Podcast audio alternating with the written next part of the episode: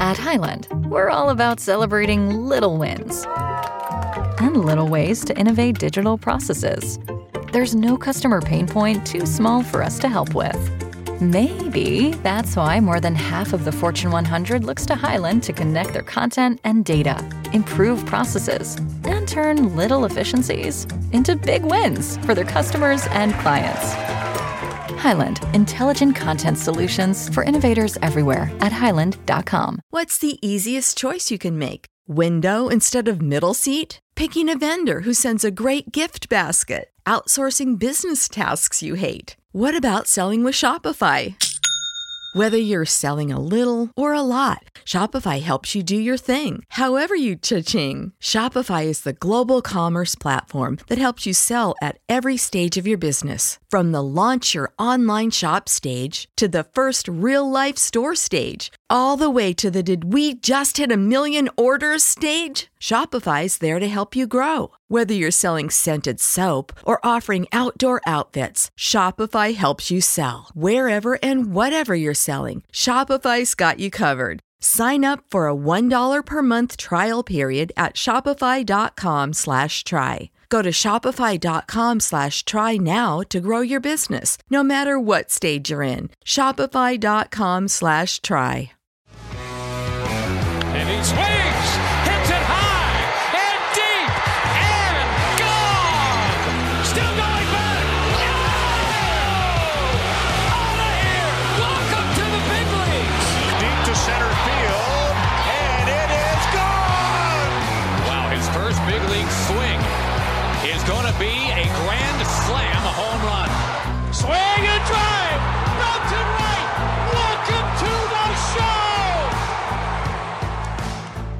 We're talking top 10 prospects in baseball today on the call up. He's Jack McMullen. I'm Aram Leighton. This is the final installment of our three part episode, I would say, of the end of season top 100 update. Jack, as we finally kind of close out the 2023 top 100 breakdown, all that good stuff, and can shift our focus to 2024. Obviously, these are going to be the top prospects going into 2024, but I thought that this was a fun shuffle from where we were at the midseason update because I wasn't sure how much was going to change. Most of the guys that were in the top 10 at the preseason or at the open of the year graduated. And then at the midseason update, a lot of those guys weren't going to graduate in time, but we still had some shuffling because some guys really balled out, man.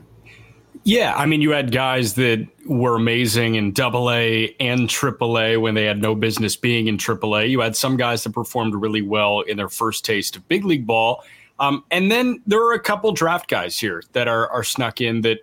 You know, you do have to factor in what they did to open pro ball, and they performed pretty well, or they didn't necessarily perform well, and that may slide them a couple spots. So there was enough movement in the top 10 to make this worthwhile. No doubt. And, and I wanted to just highlight to, to your point, some of the guys that may have fell out of the top 10, like Jackson Merrill, for example. Yeah. He falls, quote unquote, to 11 for no reason of Jackson Merrill's. Jackson Merrill played very well and very much, honestly, just maintained his position. What happened is somebody else took it from him. And we're going to get into that in a second. But I wanted to highlight Merrill because he checks in at 11 on the list. And again, check out the link in the episode description if you're on YouTube. Just search MLB top prospects. Pretty cool. I think we're second on search right now, which is Nice. very awesome. I owe that to all you listening who click on that and maybe a little bit of SEO luck. But I'm trying to remember if anyone else specifically. Adael Amador is one other one that he was in the top 10. He Yeah. slipped out again, partly because of what I think what guys have done to force their way in there. And then also he was banged up in the end of the season, came back off the IL and got thrown right into double A. My perspective on him hasn't changed. We talked about in the last episode, the Rockies prospect is, you know, my number one and your number one hit tool guy in the minors. But right now, given what some of these other guys have done and the upside that they've shown, I just think that they're ahead of him if we're talking about trade value in terms of what front offices, what teams probably value these guys at. Amador probably closer to 15 than 10, with these other guys kind of forcing their way in here after the draft. Yeah, it's a home run hitting league, and Amador unfortunately can't showcase that in Hartford, and he probably won't showcase that as much as some other guys in the top ten. Like he is, he's incredibly valuable in his own unique way. Um, but what he provides in terms of value in today's game is not top five prospect yeah. worthy. Um, he was nine, but if there's another guy that shows immense value in the iteration of today's game, they probably jump him and, and shove him down a little bit. Hundred percent, and I'm totally with you on that. And and that's the pressure of that kind of profile. You got you got to really be able to hit, and you yeah, I believe you can. 300 and, and he can, and I think he will. Uh, but you got to do it, and you got to start to show it at the upper levels because there's not as you can't dream on hit tool as much. You got to you got to kind of see it. That's a very results based type of profile. Yeah, and I mean, gold standard is Arraez, obviously, but Arraez is to the extreme because he can hit 400, he can hit yeah. 380. Kwan, I think, is the better example. Where Kwan hit 300 his rookie year, he looked like one of the more valuable rookies in all of baseball because he can also play a Gold Glove left field, but you know, he hit 300 and had something like a 105, 110 WRC plus. Yeah. It, that typically isn't the case with a guy that hits 20 homers. I'm not saying Amador is Kwan because Amador has more power in the tank yeah. than Steven Kwan does. Mm-hmm. But, um, you know, if Amador hits two, Barton hits 275, 280 over the course of a given season, chances are his WRC plus is under 100. Yeah. Or like 105 to your point. Like yeah. it's, it's going to, and and that's the thing too. I want to see the walks, and that helps a lot too. Um, But to your point, the margin for error is thinner. So that's that's basically what it boils down to. But I'm excited to see how how he continues to progress, and I think he's going to bounce back in a big way after a somewhat sluggish finish. I thought he might be a fall league guy, but I, I think they've seen enough. They they're not worried about you know the way he finished. So let's jump right into the top ten. But before we do that, also uh, check out Arizona Fall League. Speaking of just did a little check in on some of the best players out there and just some of the guys that are performing the best. Several top 100 guys, uh, several guys that maybe weren't on your radar. So, kind of a little bit of everything. That article is linked in the episode description as well. Uh, Arizona Fall League check in who's performing is what it's called. And uh, definitely go check that out. I had fun putting that together. I'm going to continue to do that. And I'm going to do an in person breakdown and stuff like that when I get out there in a little over a week. But into this top 10, Jack. We're going to share the screen here as well as we always do when we go through these write ups. And number 10 is Walker Jenkins, outfielder with the Minnesota Twins. And number five overall pick in 2023. This guy was just selected. And I, I, feel like you cannot use the term like fell or steal when we talk about uh, someone selected in the top five. But with Wyatt Langford, who we'll get to in a minute, that was kind of felt like the case. And then the, just the domino effect of, oh, wow, well, now Jenkins is going to go five. In terms of value, like that, that is as, as exciting a value as you're going to get because I thought Jenkins and some other drafts, you could make a 1 1 case. And I think even if, if he was in that crop of Holliday, Termarr, you know, where it was one of those situations where it was a bunch of high school guys and we didn't know who was going to go one, I thought Jenkins could have easily been in that conversation as well in terms of just what he was looking like out of high school and I told you the first time I watched this guy on video, the first time I was able to do the dive, I'm like, this guy is is different. He's yep. got something going on offensively. The swing is just further along. There's just something that stands out. Really, uh, I would say apart from a lot of other high schoolers I've seen. Period. And we get our first taste of pro ball, man. He exceeds that and then some. I mean, I I was so bought in before he debuted, and now I'm like, I, how can I be more bought in? I somehow am, but it's amazing what this guy flashed across the board. I just I love when guys have more RBIs than punch outs when they're a power bat. There's something about the aesthetic of that. And that's exactly what he did. I think you combine his complex numbers and his numbers in Fort Myers with the they were the miracle. I think they are now the Mighty Mussels, the Fort Myers Mighty Mussels. I think that that sounds right which stinks, but Walker Jenkins is a mighty muscle. Um, you combine his numbers in low A and the complex, and this guy was something like 22 ribbies and 14 punch outs. That's amazing. And the OBP yeah. was at 420. The thing that jumped out to me was when this guy got to low A, which was his longer sample than the one at the complex. I, I went portal diving. I was like, okay, how does this guy do left on left? Because he's a big, long left handed hitter he was eight for 13 against left handed pitching. Yeah. There are very few holes to poke in an 18 year old high school outfielder that was drafted three months ago, four months ago. Yeah. I mean, that's the even crazier part is, yeah, small sample size, but like you're saying, I looked right at every at bat I could look at so far professionally, and the comfort left on left was palpable. I mean, this is just a really athletic dude that knows his body really well. I talked about some of the similarities to Manzardo in the way that you know he kind of just gets his swing off consistently, likes to get into it pull side, but can still drive it the other way, and just stays on everything. Eh, you mentioned left on left breaking ball that looks like it's starting at its at his hip. He seems to stay on it. He just trusts his hands. He trusts his body, and he's extremely, extremely athletic for a guy that's as big and strong as he is. And, and that's what stands out to me as well. Is I think there's more power in the tank. And we talk about the Florida State League and just being in that environment. It's hard for the p- power to shine through. We saw three homers, a couple of those, you know, a couple of the extra base hits came in the complex, all that good stuff. None of those places are great to hit, but you had four triples, five doubles, and just compiled hits. Like that was what was so remarkable to me is that it just seems so easy for him, and he's still just scraping the surface of of who he's going to be. It's plus run. It's I think eventually plus power.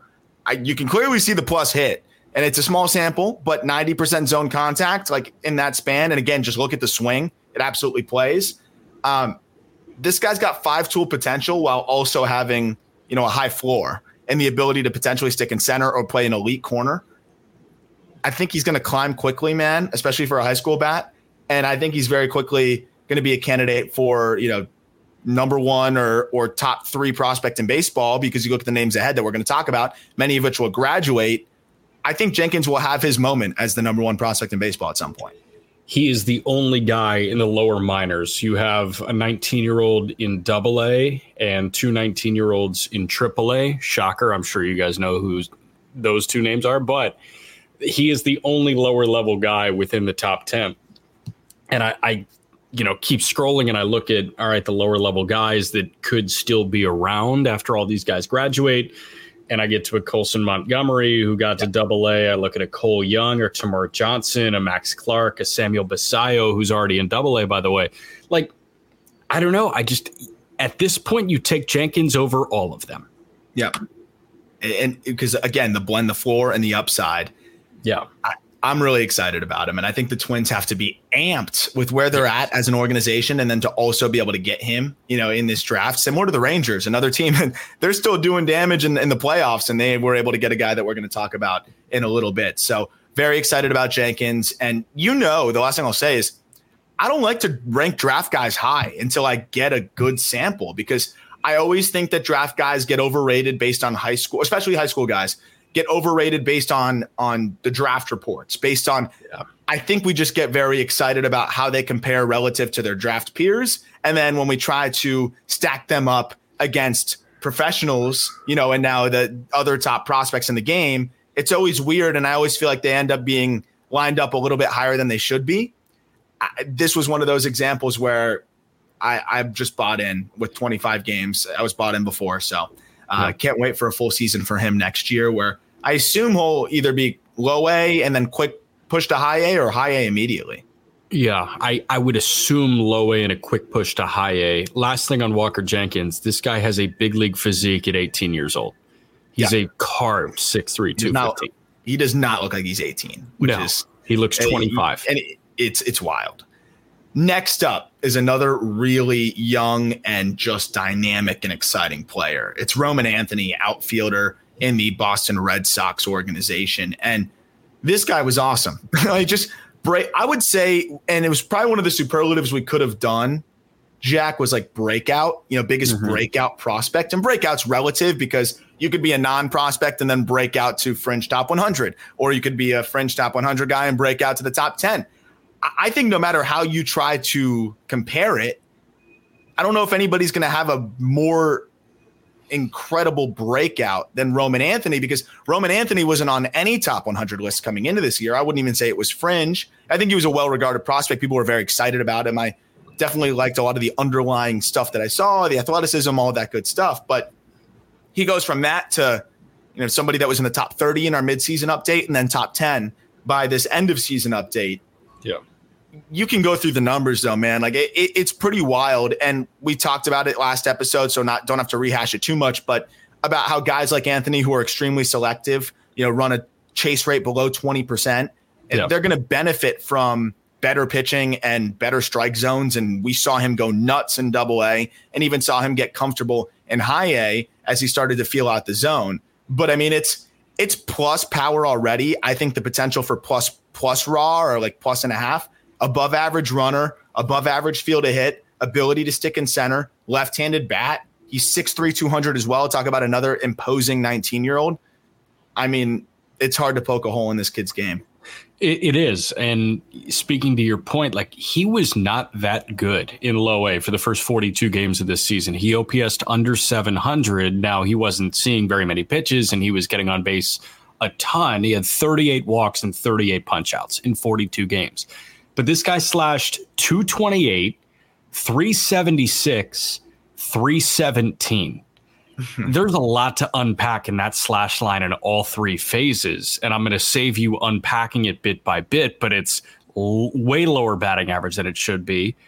That's an 150 point jump from batting average to OBP. And then he's not slugging pretty much at all. He had one yeah. homer in 42 games. But then he goes to Greenville and he slashes 294, 412, 569. And 12 of his 14 homers came in a 54 game stretch in high A. And then he finished the year in double A across 10 games and OPS over a thousand. He got better as he leveled up. Yeah. He was not good in low A in 22 either. So maybe it was just like a hey, he's seeing bad, inexperienced pitching. He's not going to look good because he's selective. Yeah. And he's going to get burned. That's exactly what it was, too. Because in that spurt, how many games was it in, in low A? to start the year? It was 42 games this year and then 10 games in 22. So in the 42 games this year in low A, I mean, he was running a chase rate of 17%. So like eh, when you're looking at it through that lens, it's like, okay, he's not chasing, but you know, that might almost come back to bite you. And and we saw it with Emmanuel Rodriguez at points too, where he was just passive over over patient. And again, it played up better for him because I didn't think he was being that passive. I honestly thought he was just getting hosed quite often on some calls. And then the big thing for Roman Anthony was getting himself to a point where he can find a way to consistently hit the ball in the air. Ground ball rate was always high for him. He hit the ball hard, but it was on the ground. And he finally cleaned up some things to be able to leverage his his long longer levers and, and, and big body to be able to drive the ball in the air more and clean up the path. And that's exactly what he did. So after having like a 51% ground ball rate, at the lower levels, cut that down to the mid 40s at the upper levels or at the, you know, when he was promoted from there. And then also just had the better overall approach. So I think it was a balance of kind of being a little bit more aggressive because the chase rate jumps a little, or just the overall swing rate jumps a couple ticks, but still extremely patient. And then also driving the ball in the air. I think those two things were huge for him. And what really stands out to me is how many of those home runs, like they weren't cheap shots. There was a few monster sneakers that like got over there, but yeah, but he's a left-handed he bat. He's a left-handed bat going the other way over the monster, and he's going to do that a ton at Fenway. He goes the other way with authority. He'll pepper the wall, and he'll be one of those guys that I think really benefits from those low expected batting average, like you know flares the other way that still go 330 and hit the wall. He's going to hit his bombs pull side, and he's going to hit his bombs over the monster but I think he's a guy that that really plays well in Fenway and still is just scraping the surface of what I think could be 30 home run power. So special ability out there. And then what stood out to me and what kind of forced him into the top 10 was the defense. When I saw that this guy can stick in center and I thought moved really well out there, that's where I'm like, okay, this profile in center field, man.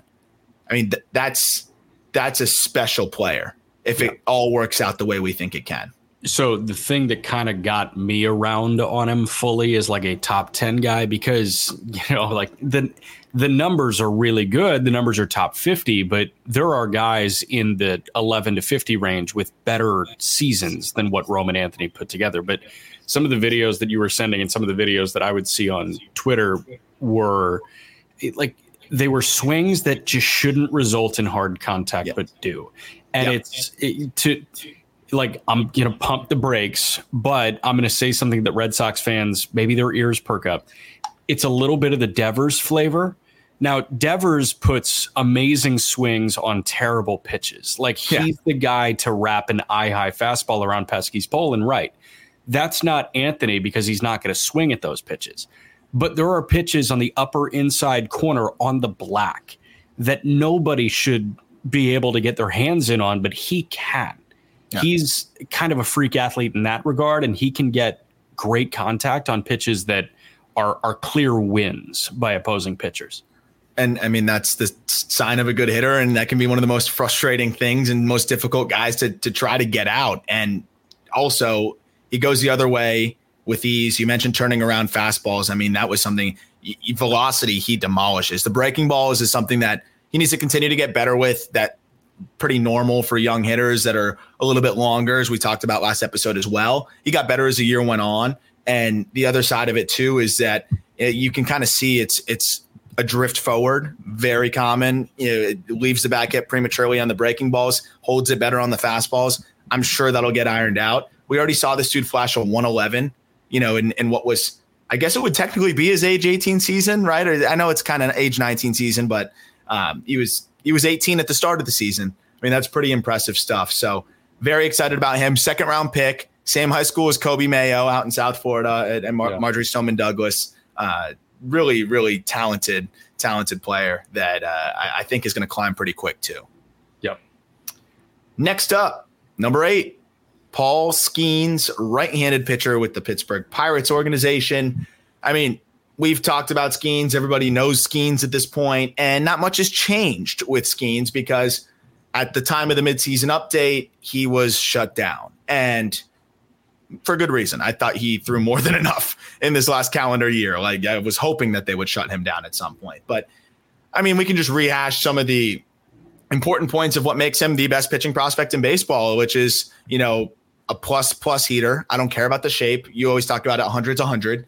Um, yeah. Sure, the shape could be a problem if he misses over the middle more and, you know, if he doesn't have great command, but he spots. And we saw that. So it's a fantastic fastball. The slider, as we mentioned, superlative, arguably best breaking ball in the minor leagues, best breaking ball potentially, you know, in the top 100 list as we're talking about. And then the changeup. And I think that was something that stood out to me. We saw a few of them at the end of the collegiate season, saw a few of them in pro ball. That pitch is pretty good. And that's a it's a legitimate third offering that Flash Plus, if that becomes a consistent pitch for him, that three pitch mix with plus command, I mean, he's just going to bully guys. It's it's just going to be that simple. So I I am going to ask you to go a little bit deeper into the fastball. Everything we hear is oh the shape's bad, like whatever. I agree with you, a hundred's a hundred, but Hunter Greene's a hundred gets hit more than some other guys a hundred. Is fastball shape actually a thing? Like, take me on the deep dive. Does it actually lack shape? His specifically? Yes. Yeah, it's it's a weird shape. Like it, it definitely lacks some of the desired. By weird life. shape, do you mean dead zone? A little bit dead zoney, a little bit, little bit of that. Just like, yeah, it, it you'd expect it to have more carry and expect it to get more whiffs at the top of the zone. Certain and that's why angles, certain camera angles make it look look like it's a gross two seam sinker type thing. It's a weird like so I have it right here. Like it's it's a little dead zoney, but it's almost and it's funny because Max Meyer, it's in a different way.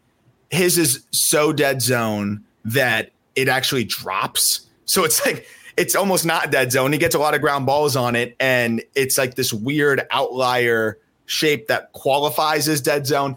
For for Skenes, it's 15 horizontal and 11 vertical. So to your point, like that that is a little bit of sinker, like two seam adjacency. Yeah.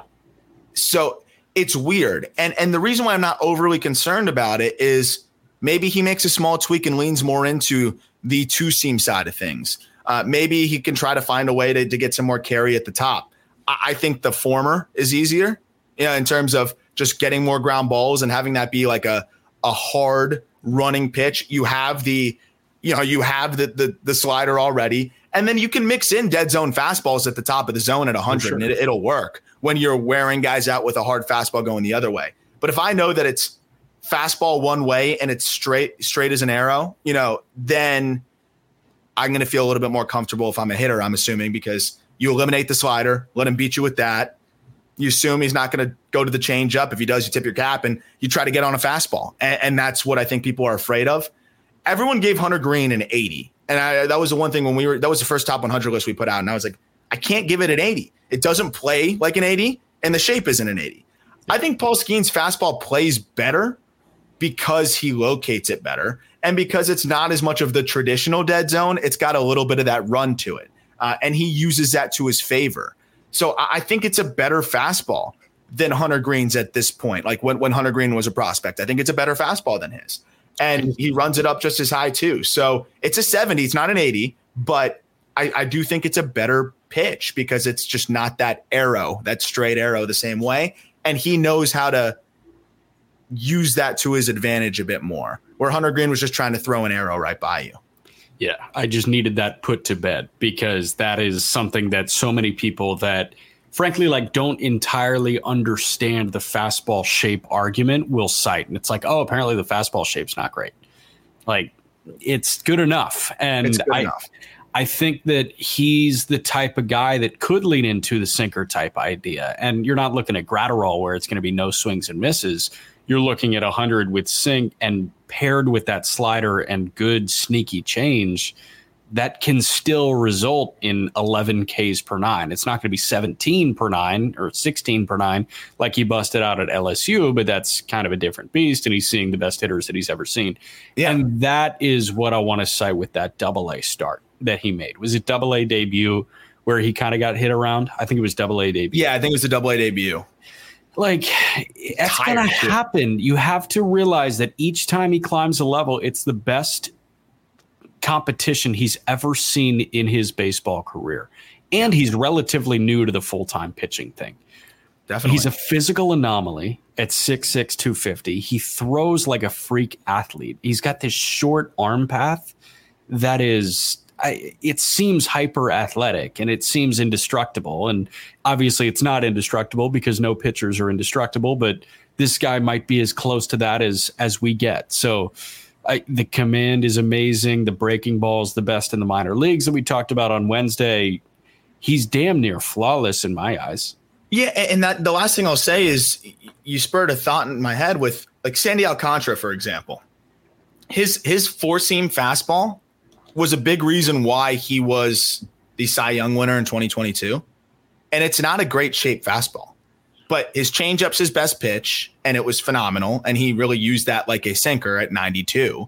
Uh, but he also had the sinker, and the yeah. sinker again, like 98 miles an hour, didn't have the best shape in the world, but late run to it. And then he really just used it well and spotted it well. And then the shape got better and better and it turned into a pretty nasty pitch. But there's a reason why I used that, that changeup as a power change. is It had more movement than the sinker. It's apples to oranges in terms of the the shape and the profile and, and, and what their arsenal looks like.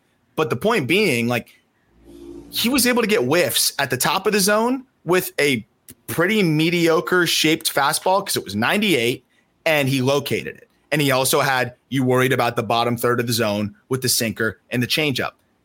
I still think Skenes can do that with the slider. You're still going to be worried about the bottom part of the zone because he spots it so well. And then the changeup is really developing. So, yeah, if he can have maybe two iterations of this fastball, that definitely makes things even better. But if he doesn't, I think it's got enough of the run to it and the ability to locate it that, yeah, is, he, is it going to be a, a big time whiff pitch? No, I don't think so. I don't think it's going to be this unbelievable, you know, like we're talking about the invisibles that we see from other guys or Spencer mm-hmm. Strider just being able to overpower you. I don't think it's going to be like that, but it'll still work. it'll work just fine. And I think it'll get a lot of weak contact too. Yeah.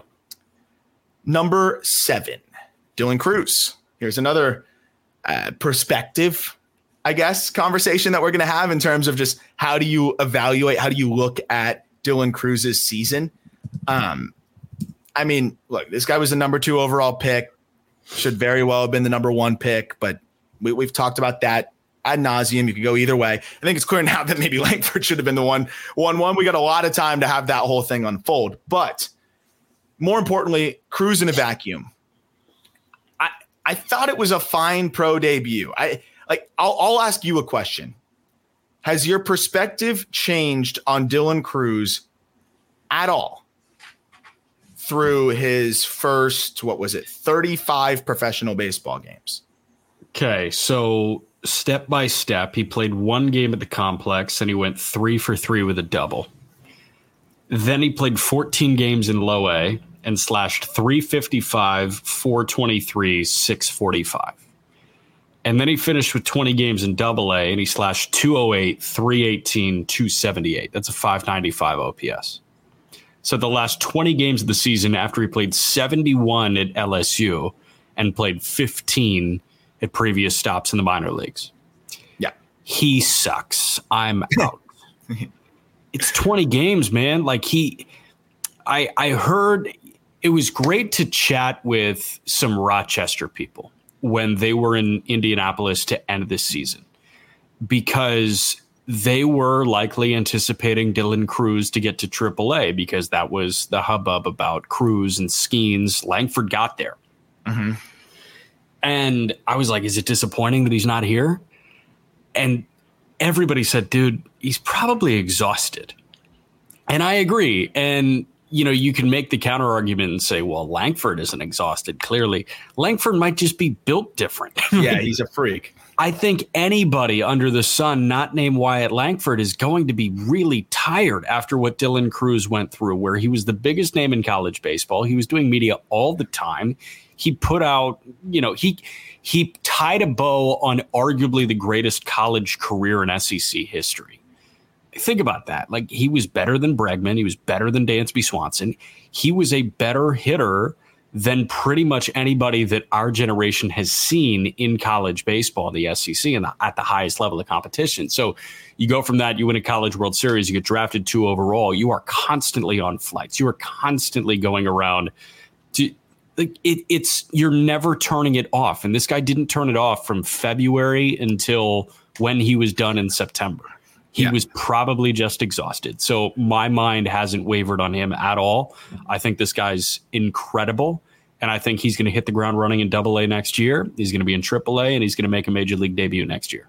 And that's why he's the number seven prospect in baseball. And and building off of what you mentioned there with the fatigue and things like that, he's a guy that really gets into his legs in the box. I, I, some of the most elite hip mobility I've seen. I mean, you look at the way he loads into his back hip and just the way he's able to get in there and like how much he is in his legs and his setup.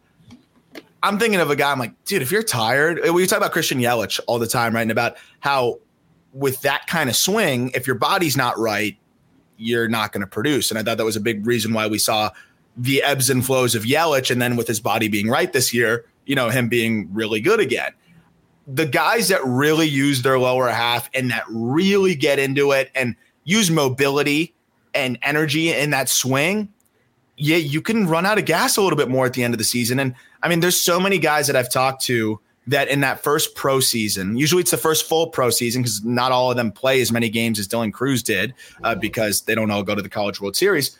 But I mean, I've had more guys tell me than not that they are gassed at the end of the year yeah. absolutely gassed because it's just you're not used to playing more than 50 games or 60 games, let alone 100 and then 100 whatever. and, forget the, the psychological side of it as well.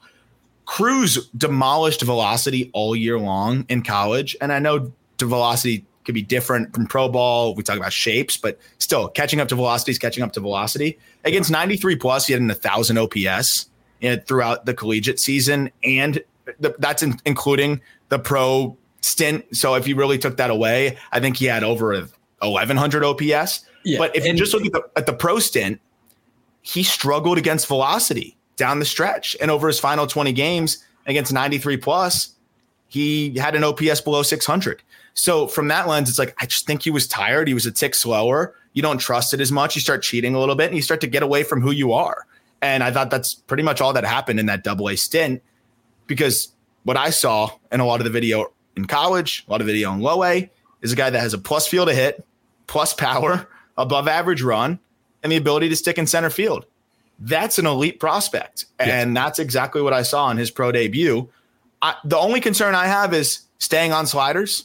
That's mm-hmm. something I saw in the college video and I saw it in pro ball. And of course, if you feel like you can't catch up to velocity, you're going to struggle to stay on sliders even more. because you're trying to get there, you're trying to cheat a little bit, and I think that kind of played into the weakness a little bit in, those 20 games. With him being fresh and him being ready to go, that's the only thing I'm really watching is identifying spin and staying on it and not pulling off of it because he could get in and out of the zone a little quick.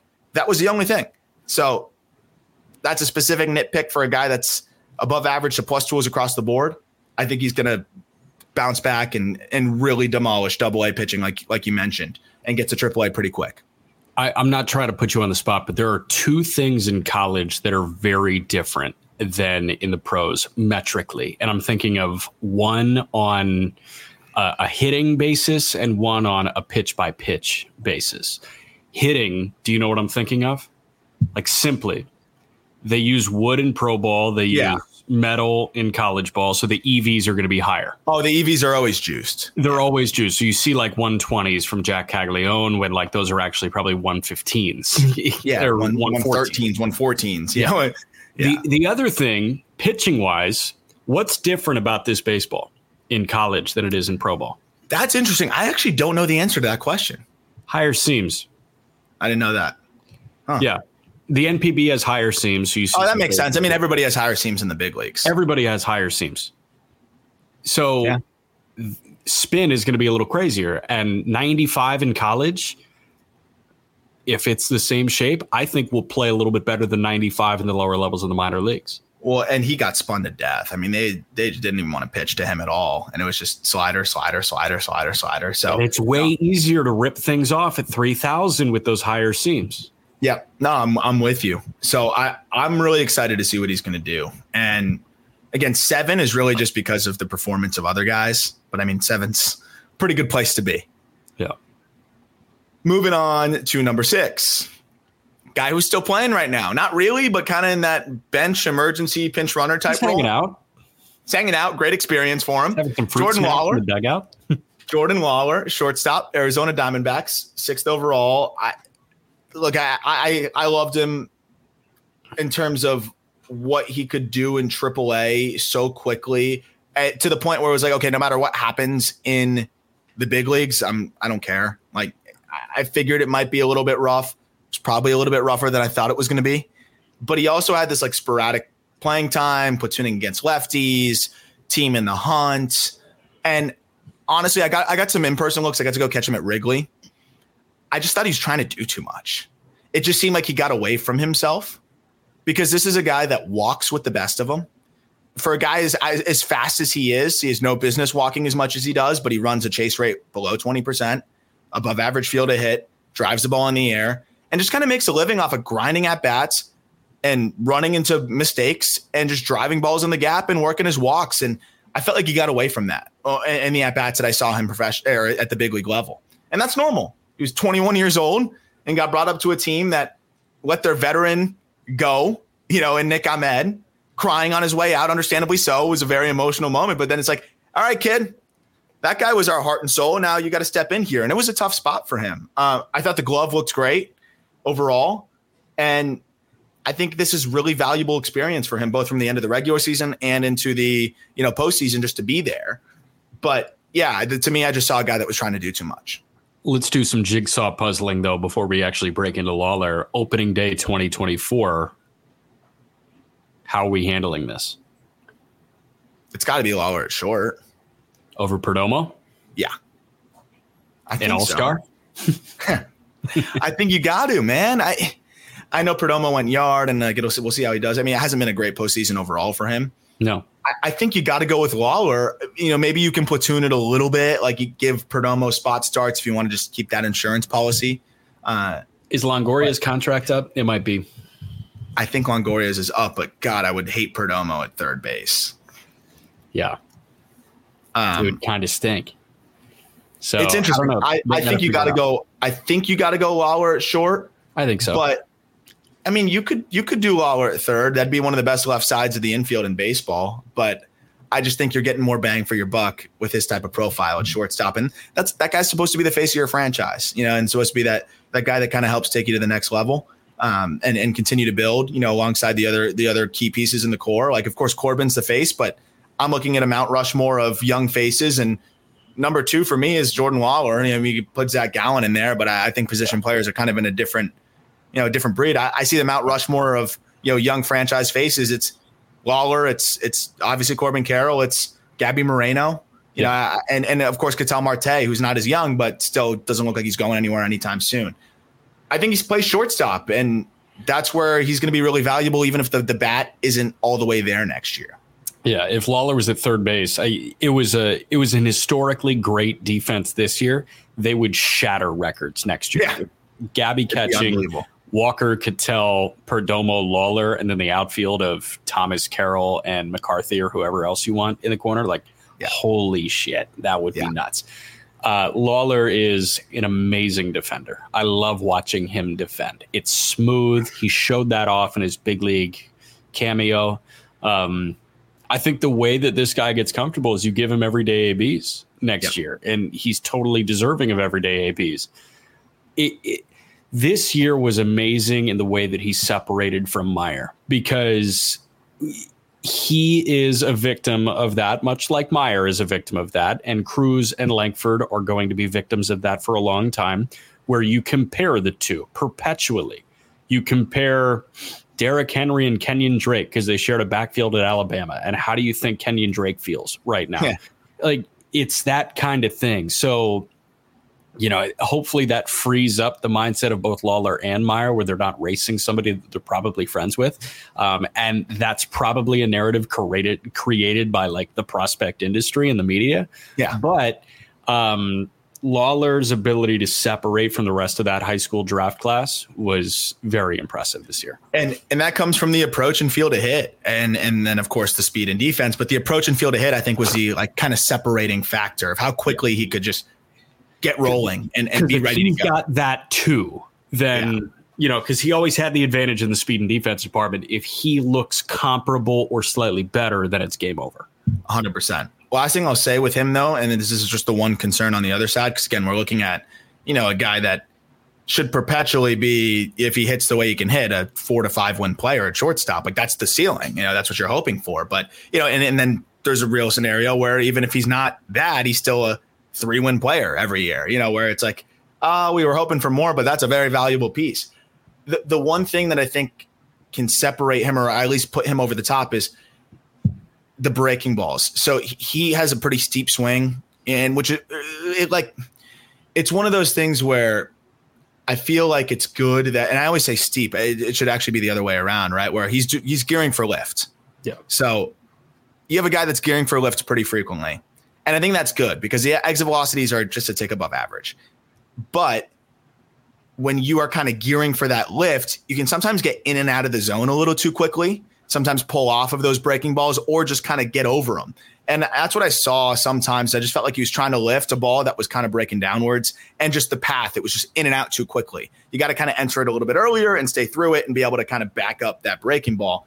And it, it wasn't really much of an issue because he would take all of the balls that missed, like again, ran a sub 20% chase rate on breaking balls and crushed heaters as, as well as anybody. But I think a big reason why we saw him crush lefties so well is all of those breaking balls are breaking towards you. That's why he had these video game numbers against lefties. They're breaking towards you, and he's able to kind of meet under it. But when you have that hard breaking ball breaking away from you, all of a sudden the inefficiencies in the path become magnified. And I thought that's kind of what happened and, and what he's working through. That's something that I'm sure they'll they'll be able to help him get to the bottom of because again, that's a very specific nitpick on what is everything else is pretty much good to go. But that's what's going to hold him back, I think, from being the offensive force he can be. Um, and and this year, trying to take out like the minor league or excuse me, the, the big league games, but um, sub 700 OPS against breaking balls, which is very common. And he hits changeups good and, and, and hits fastballs really well. So that's just the one thing I'm monitoring. Yep. Number five, as we enter the top five, here's another guy playing in the postseason right now. I mean, Evan Carter, outfielder, with the Texas Rangers and you know very well could get a chance to play in the World Series. We'll see. You know, don't don't sleep on the Astros. But I mean, what Evan Carter has done this postseason, we've talked about it. We we broke it down in the you know prospects performing in the postseason episode. It's just been so incredible to see what this guy can do. Uh, they have sheltered him from lefties, understandably so, because he struggled against lefties this year in the regular season in the minors, and then when he got up to the big leagues, they didn't have him face lefties because he was there to help them make the playoffs and help them make a run. So they put him in positions of success and he succeeded. And it's interesting because it's like, what's the difference between Lawlar and Evan Carter and being able to, I mean, make this adjustment to the big leagues? And I think the biggest difference has just simply been Evan Carter didn't stray from who he was or what his approach is at all. And I told you, Jordan Lawlar seemed like he was trying to do a little bit too much. Evan Carter has been selective. I have not seen a young hitter lay off of balls, one ball off, two balls off, with so much nonchalance and just like not like it just it's so easy. He's seeing the ball so well right now. And he just waits, man. Like he's yanking everything. I, and I told you, I, I'm concerned about that over 162. Like he is pulling everything, but he is waiting and waiting and waiting. And then when he gets that pitch that he can yank, he is not missing it. And you can succeed that way. My concern is like for his ceiling of, you know, potential perennial all star, you got to be able to use the whole field a bit more. You got to be able to, you know, back up the baseball a little bit more. But this guy is leaning into his strength, not not deviating at all, and he is playing unbelievably well. Makeup off the charts, feel for the game off the charts. Tools are good, and we're seeing the product of that already. And oh, by the way, he's playing the best left field that we've got in the postseason. He's playing an amazing left field.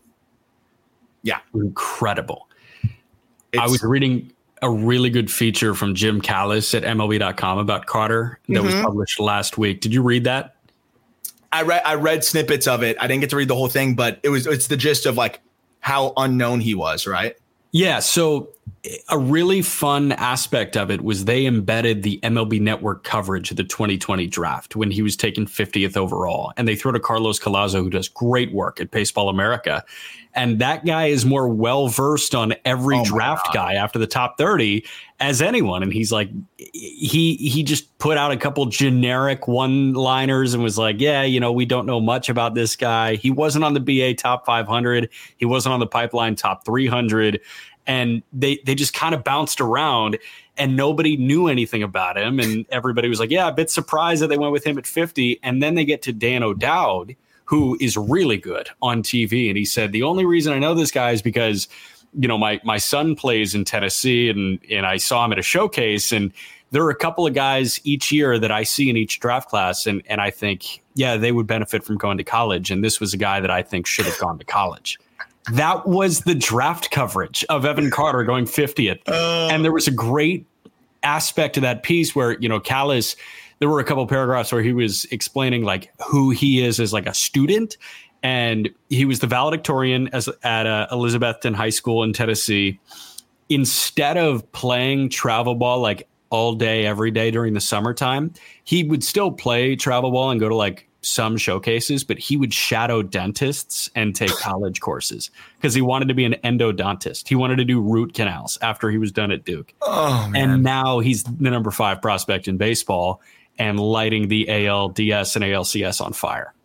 I, it's so wild because I didn't realize how obscure he was in the draft process until I was talking with a couple buddies that went to Duke. Evan Carter was committed to play at Duke and they were mentioning because you know Duke now has become such a a strong program thanks to Chris Pollard that you know they recruit a lot of the top guys and they lose guys to the draft every year. Jordan Walker, you know, is a notable guy that they lost to the draft, but they lose guys every single year uh, that never make it to campus.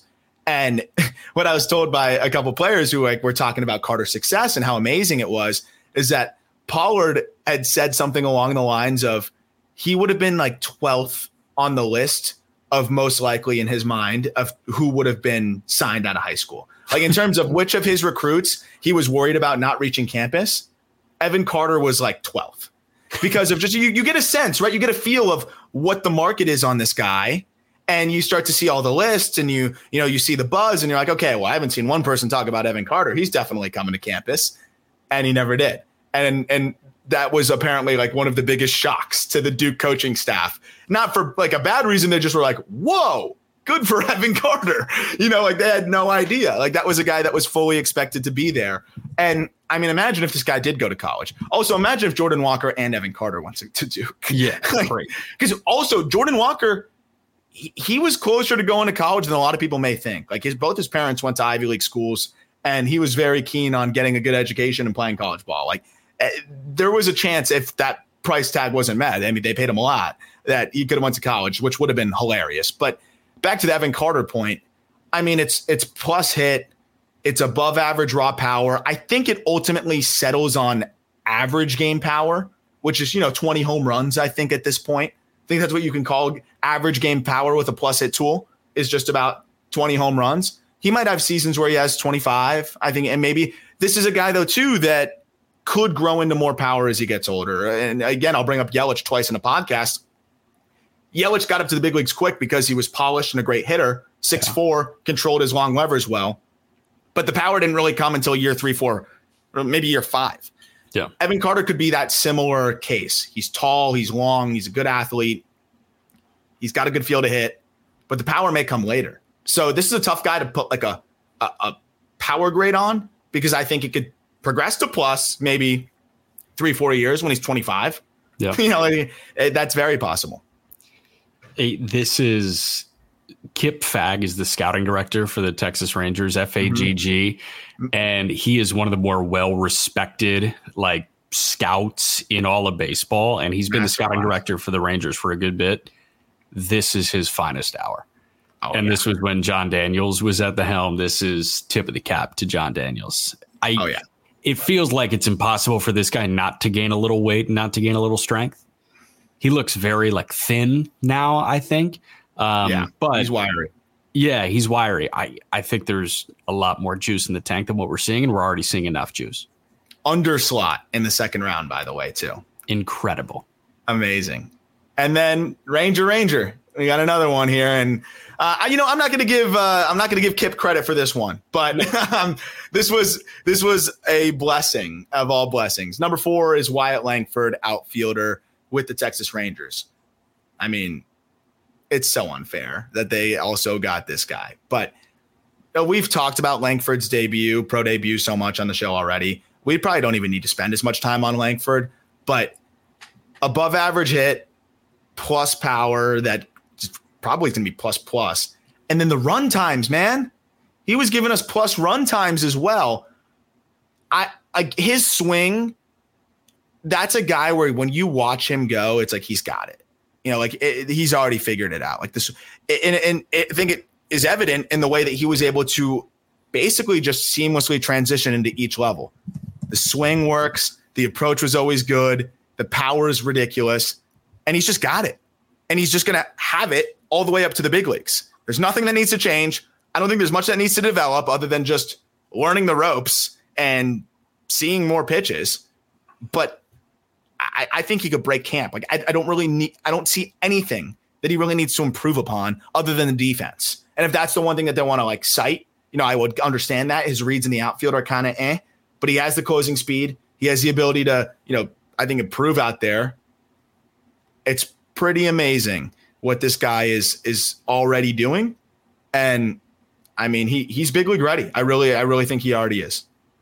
I have no notes. Um, I hope after his first big league homer, he counts to four because, or I guess counts to three because there were three teams that passed on him.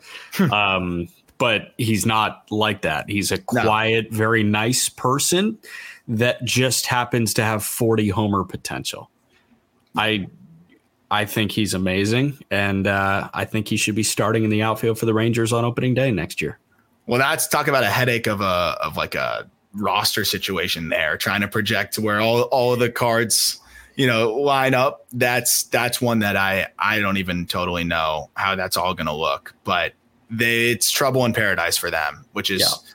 I mean, it's pretty cool. Uh, I'll mention this and then we'll move on to the next guy because, uh, like you said, there's not that much more to really dissect here with somebody like Wyatt Langford. We get a pretty sizable sample size here of professional baseball because he played all the way up to AAA and got rolling right away. 46 games if you include the playoffs. This dude ran a 90th percentile exit velocity of 107, zone contact rate of 86%, which is really solid, chased at 18%, and walked more than he struck out. Ground ball rate of 36%, showing you that he's consistently lifting the ball. Home runs to all fields. And he motored. Like he could run. He stole some bags, but also just had some infield hits. Like it was just everything, dude. Like he did, you cannot find one red flag in the underlying data. You watch him hit. It's a swing that, as I mentioned, is is ready to go. Like there's not a single thing that needs to be changed. And I'm pretty sure he flashed a 112 already. And I, I bet you he has a 115 in him, like with with Wood. I, I'm sure that's coming. So, I mean, this guy, it's it's very real that he has MVP upside and maybe should be ahead of the next two or three guys that we're going to talk about. But yeah, the other three are so young and so good already. I'm trying to do the puzzle right now. I think Adolis in right, Carter in center, Langford in the left, Taveras is the fourth outfielder, and you wave goodbye to Jankowski and Grossman.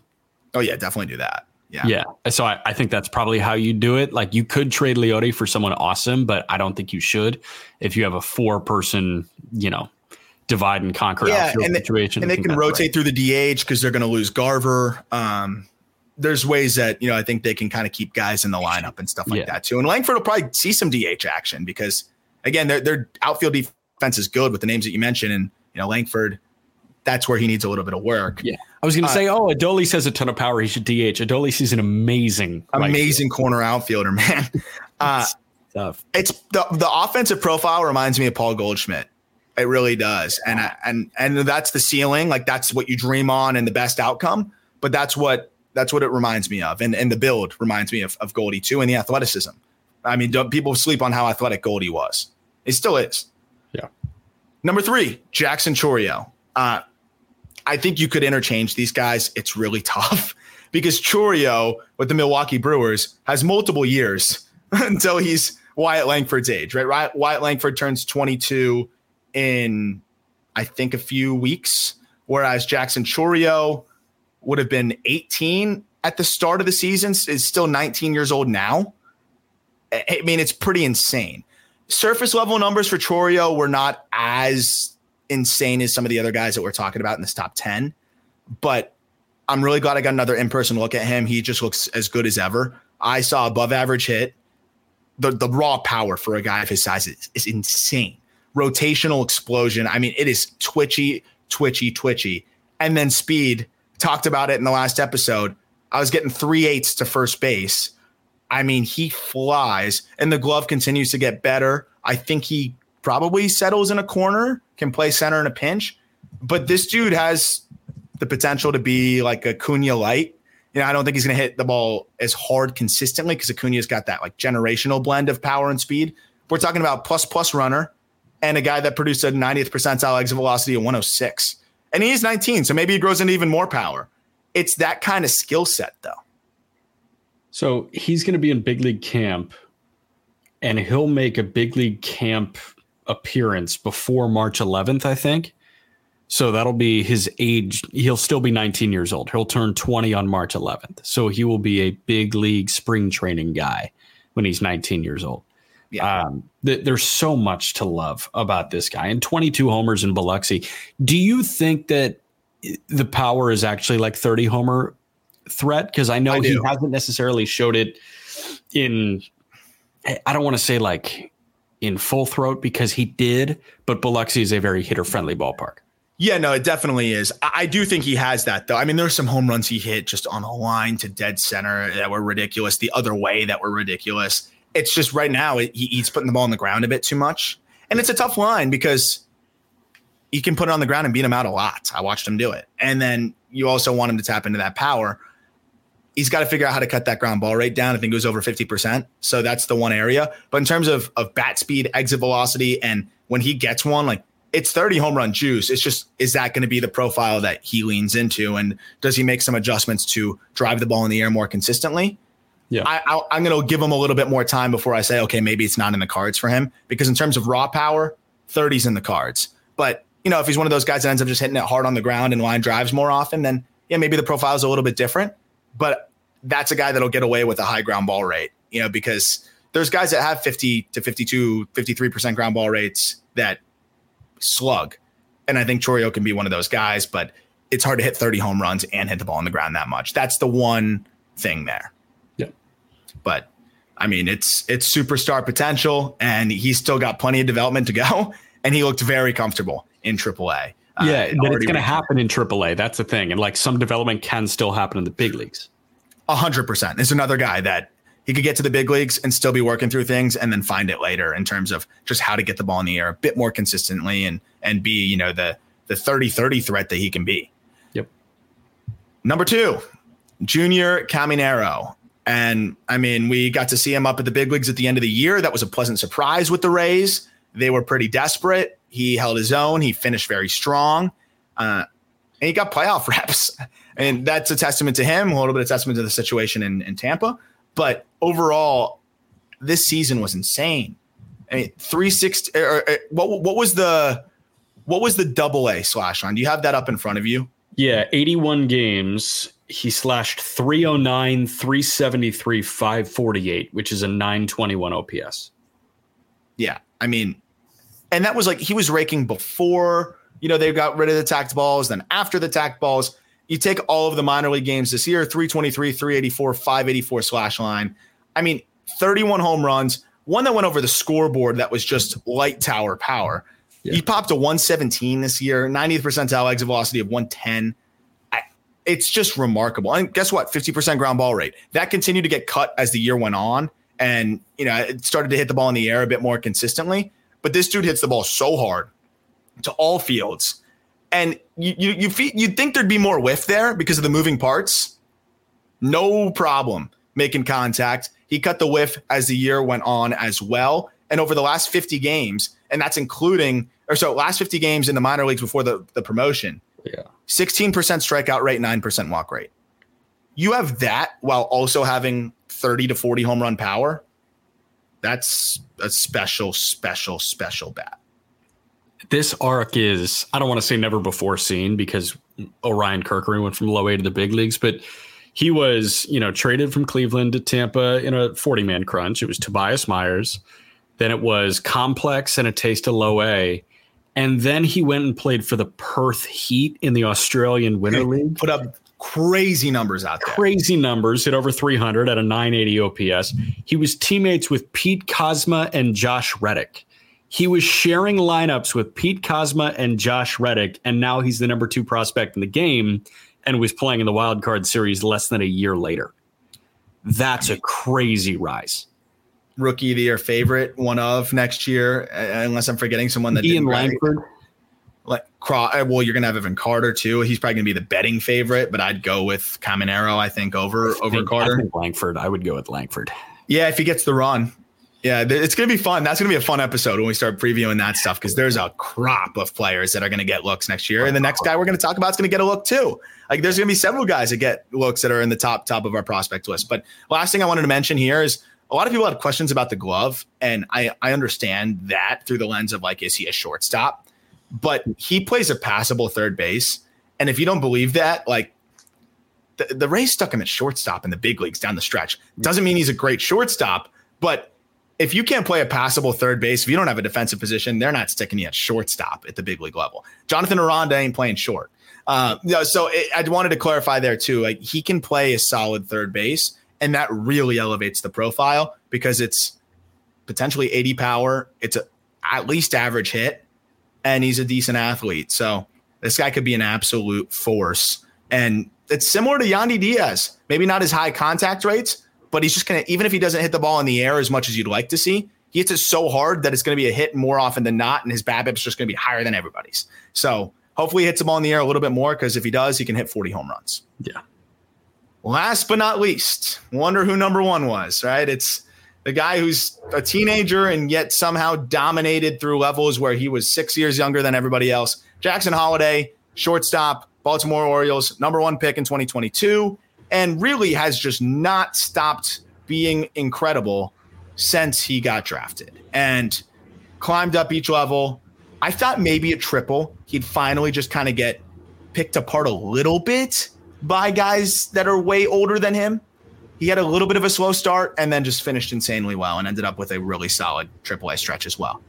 It, it's unbelievable the feel that this guy has for the game because he's so far from a finished product and that's the part that I don't think people realize. Like, there's a lot more power in there. The swing, like there's even moves that I think could be a little bit more efficient. You can see that front side leave, bat drags a little bit, but his adjustability and his feel for the barrel is so good that even when his front side leaves and the bat's dragging, he can still whip it and drive it the other way with authority or yank one, you know, o- over the right fielder's head. But there's like final things to be tweaked here where he's going to be even better. And that's the scariest part. And he's also going to physically mature. So, I mean, this guy is the best prospect in baseball because of what he did on the field. He's the top prospect in baseball because of what he is going to do, which is there is so much more in there. And that is terrifying, exciting, all of the above. Guess the other thing that jumps out to me, all of the above for sure. But I guess the other thing that jumps out to me is the only thing that looks 12 years old is his face. Yeah.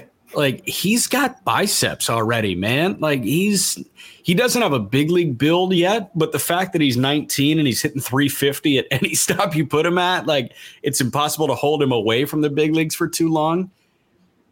He's going to debut next April at the end of April. I'll Uh, stamp yeah. that. And you know what? He's going to look even better. Is that's the thing is 19 to 20. This is a you know it's like that freshman sophomore like the freshman sophomore summer of college. Like Yeah.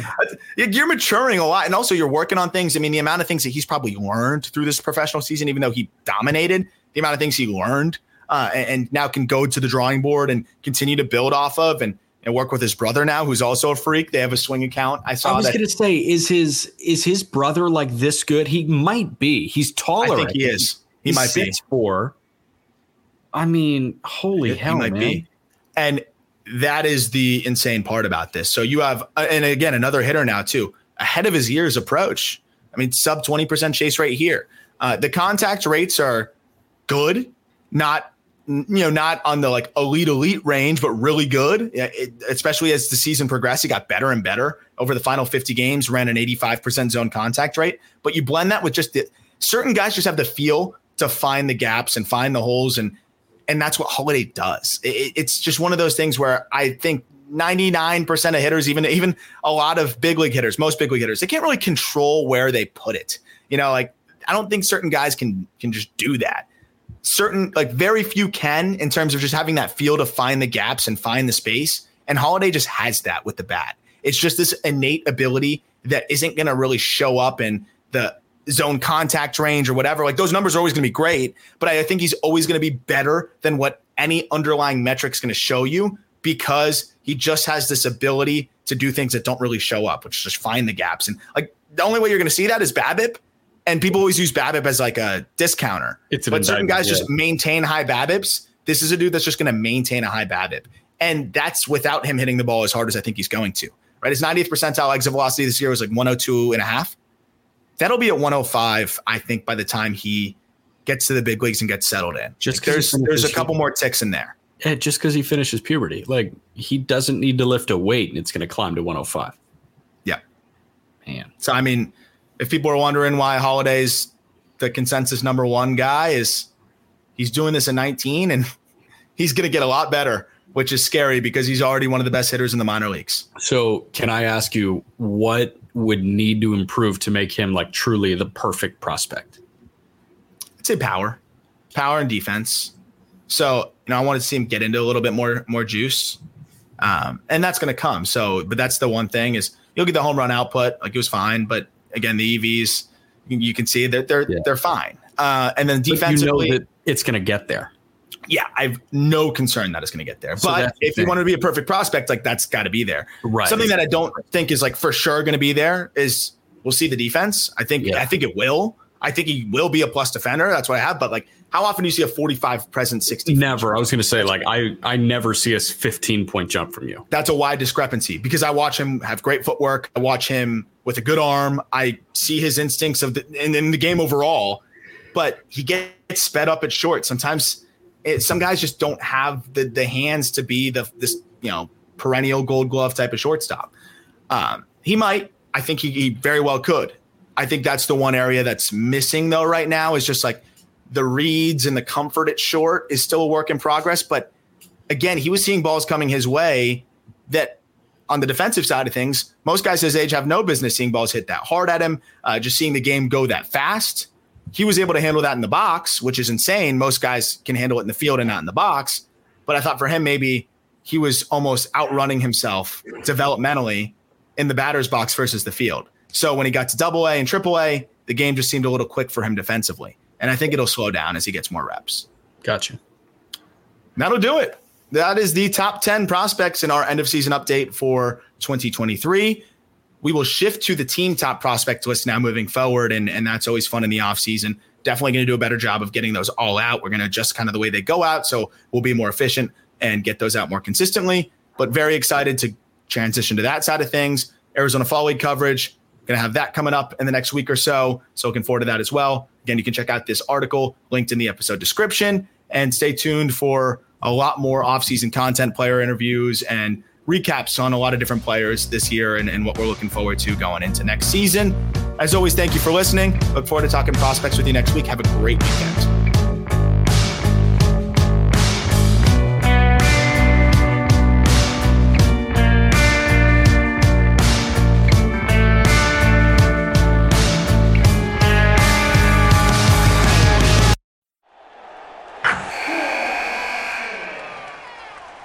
Wilson, you sent the game winning email at the buzzer, avoiding a 455 meeting on everyone's calendar.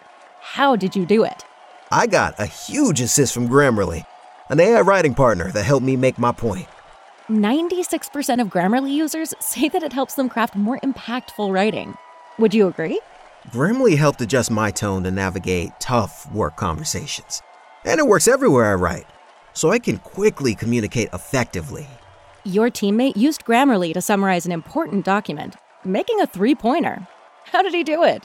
It only took one click. When everyone uses Grammarly, everything just makes sense.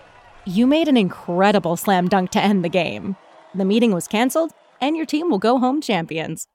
Go to grammarly.com slash podcast to download it for free. That's grammarly.com slash podcast. Easier said, done. Everybody in your crew identifies as either Big Mac Burger, McNuggets, or McCrispy Sandwich. But you're the filet fish Sandwich all day. That crispy fish, that savory tartar sauce, that melty cheese, that pillowy bun. Yeah, you get it. Every time. And if you love the filet of fish, right now you can catch two of the classics you love for just $6. Limited time only. Price and participation may vary. Cannot be combined with any other offer. Single item at regular price. Ba da ba ba ba.